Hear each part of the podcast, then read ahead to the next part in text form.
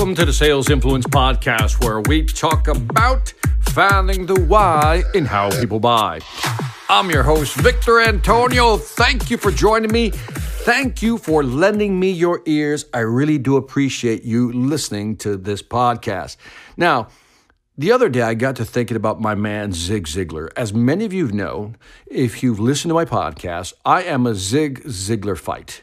I am a Zig Ziglar fan. When I first saw Zig Ziglar, he was my inspiration to actually become a speaker. I was already in sales, but he really highlighted for me the beauty of sales and motivation.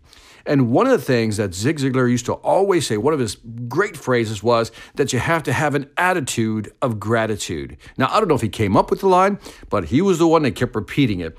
Uh, attitude of gratitude.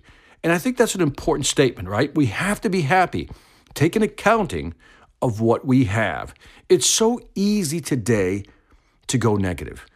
There's so many things around us that'll make you want to go negative. You turn on the TV, watch some news, that that's enough to kind of make you want to jump off a cliff.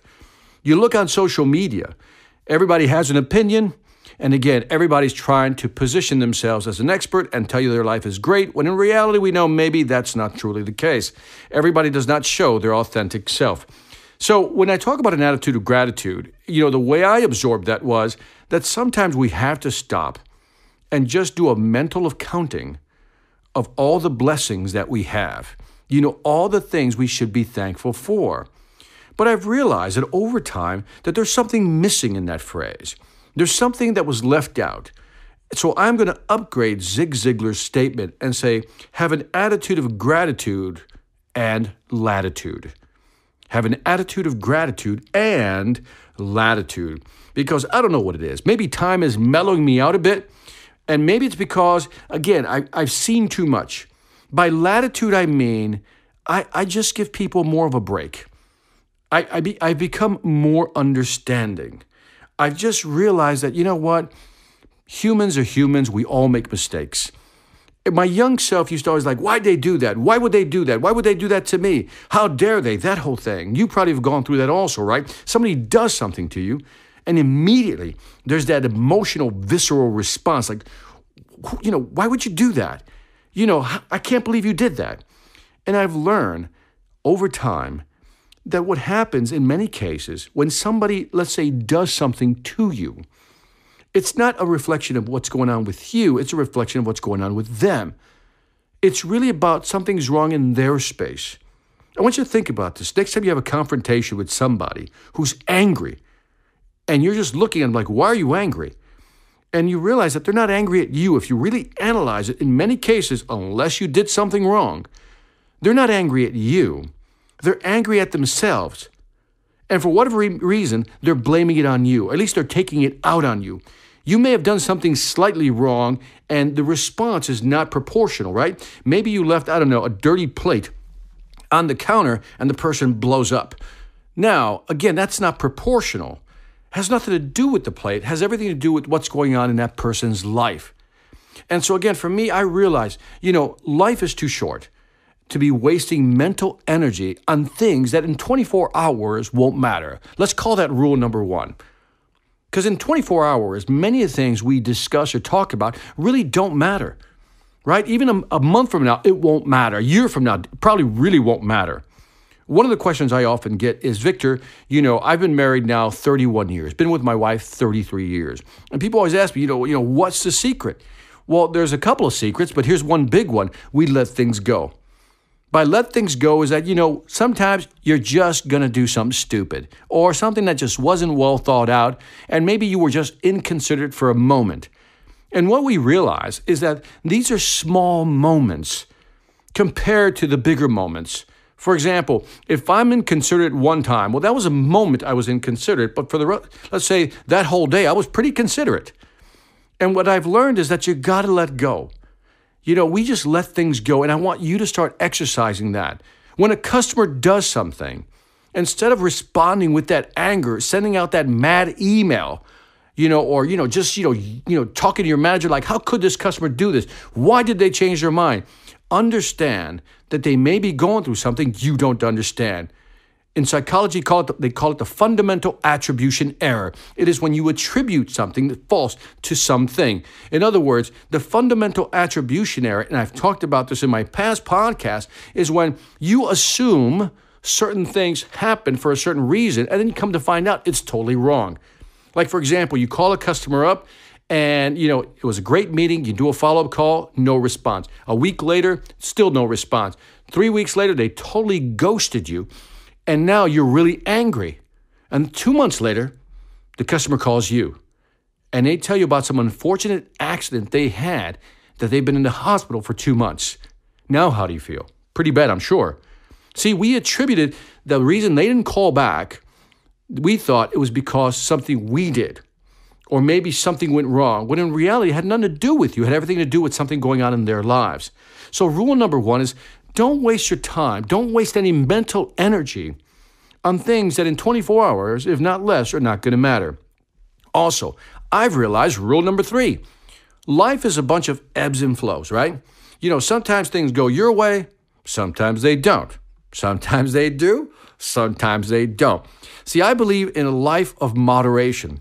When great things happen to me, I always go, well, that's good. This is good. People say, well, you should be more excited. I said, no, no, it's good. It's good. When bad things happen, people say, man, that's horrible. I say, well, eh, it's not good. Uh, it's bad. See, I always moderate.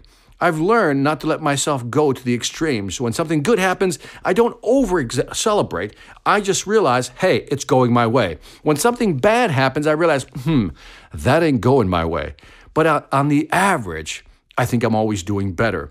And so I think if you can moderate your emotions, right? Realize that life is about sometimes it goes your way, sometimes it don't, so forth and so on. When you think like that, you're less likely to get on the emotional roller coaster and be disappointed. But I also think rule number three, I might my I call it my empathy tank has gotten bigger over the years.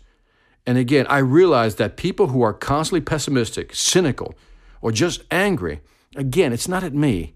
It's just something going on with them. So I'm more empathetic. So when I talk about the attitude of gratitude and latitude, attitude of gratitude, appreciate what you have.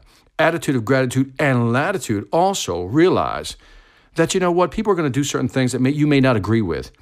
Customers are not going to be back to you in time. Maybe they'll go with somebody else. They're not loyal, whatever it may be. But realize that life is a bunch of ebb and flows. Sometimes it'll go your way, sometimes it won't. And your ability to moderate your emotions, your ability to stay even keeled in the face of all this is what latitude is all about. When things go your way, great. When they don't, that's okay too, because eventually it will. But learn to give people a break. Grow your empathy tank. When they do something, when something doesn't go your way, feel for them. When they're angry, feel for them because they're going through something. The next time that person cuts you off in traffic, realize it's nothing to do with you, it's something to do with them. When somebody yells at you, a manager yells at you for some reason, you're like, whoa, that wasn't proportional. Realize it's not you, something's going on. Be empathetic, be more forgiving, have more latitude in your life. Anyway, that's it for this Sales Influence podcast. I know this wasn't about selling, but this all has to do with mindset. The more even keeled you can stay, the more effective you'll be in selling. Because the more you can moderate your emotions, the more, lo- I said more longer, the longer you can stay in the sales mental game. Don't let people throw you off balance by their stupid things or the stupid things they do. Again, stay even keeled and realize Everybody's going through something right now. Everybody's trying to get somewhere. And sometimes people stumble, and all you got to do is say, I understand, and you move on. Again, that's it for the Sales Influence Podcast. Leave me some feedback on iTunes, Stitcher, or YouTube. Let me know what you think. Also, I love your feedback. I'm trying to get to as many of the emails I get as possible. So, again, please be patient with me. And in the meantime, check out the Sales Velocity Academy. You know where to go. SalesVelocityAcademy.com if you're serious about increasing your sales velocity. And lastly, I want to thank you. This is Victor Antonio. Always reminding you selling ain't hard when you know how. Take care.